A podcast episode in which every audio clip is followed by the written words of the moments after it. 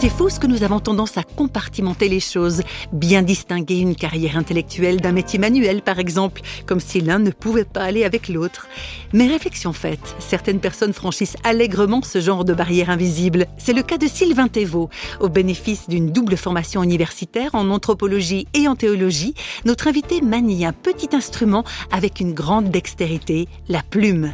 Écrire fait partie intégrante de sa vie. Il anime notamment des ateliers d'écriture qui témoignent de son engagement social en ville de Genève, là où il vit et où il travaille. Et quand on demande à Sylvain Thévaux quel est le sens de la poésie pour lui, sa réponse ne laisse planer aucun doute.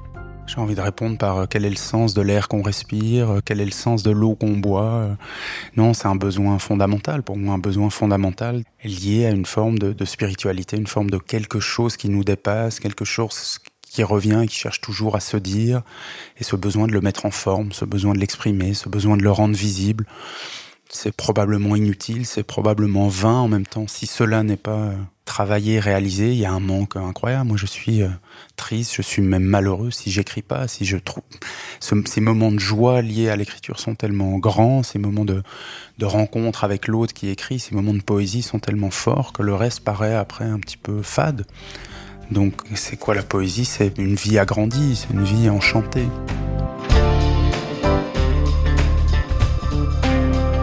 Une vie agrandie qui fait la part belle aux besoins de transcendance. D'ailleurs, pour Sylvain Thévaux, un bon poète, ce serait je pense quelqu'un qui arrive à synthétiser euh, cette, cette, voix intime, cette voix euh, spirituelle, mystérieuse, avec euh, le, le besoin des gens ici aujourd'hui, avec la souffrance d'aujourd'hui, les manques d'aujourd'hui, l'extrême violence de cette société, et qui arriverait à synthétiser cela dans des, une forme qui soit simple, entendable et, qui fasse sens pour les gens.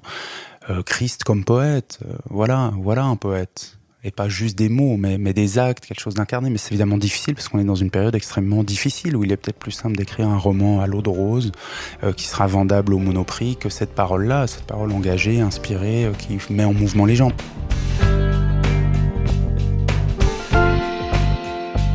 La vie de Sylvain Thévaux a été résolument marquée par sa rencontre avec le Christ, dont les paroles ne cessent de le bouleverser et de l'amener vers les autres, notamment les délaissés, les perdants, les marginaux. Voilà comment Sylvain Thévaux explique son intérêt pour ces personnes. Je pensais aux vies minuscules de, Pierre Michon. C'est pas forcément des déclassés ou, des gens brisés, c'est aussi des petites vies, des vies. Euh, qui tape peut-être moins à l'œil parce qu'elle recèle une richesse.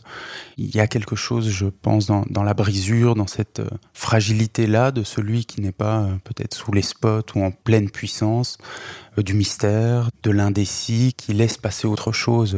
heureux les fêlés, ils laissent passer la lumière. Heureux les pauvres d'esprit. Donc voilà, c'est encore trop intellectuel comme je le dis, peut-être parce que je suis moi-même un, un loser heureux les pauvres d'esprit. C'est des paroles d'une force, d'une puissance euh, pour moi incroyable. Tous les jours, euh, revenir devant ce, texte, ces béatitudes, c'est d'une force, d'une profondeur insoupçonnée.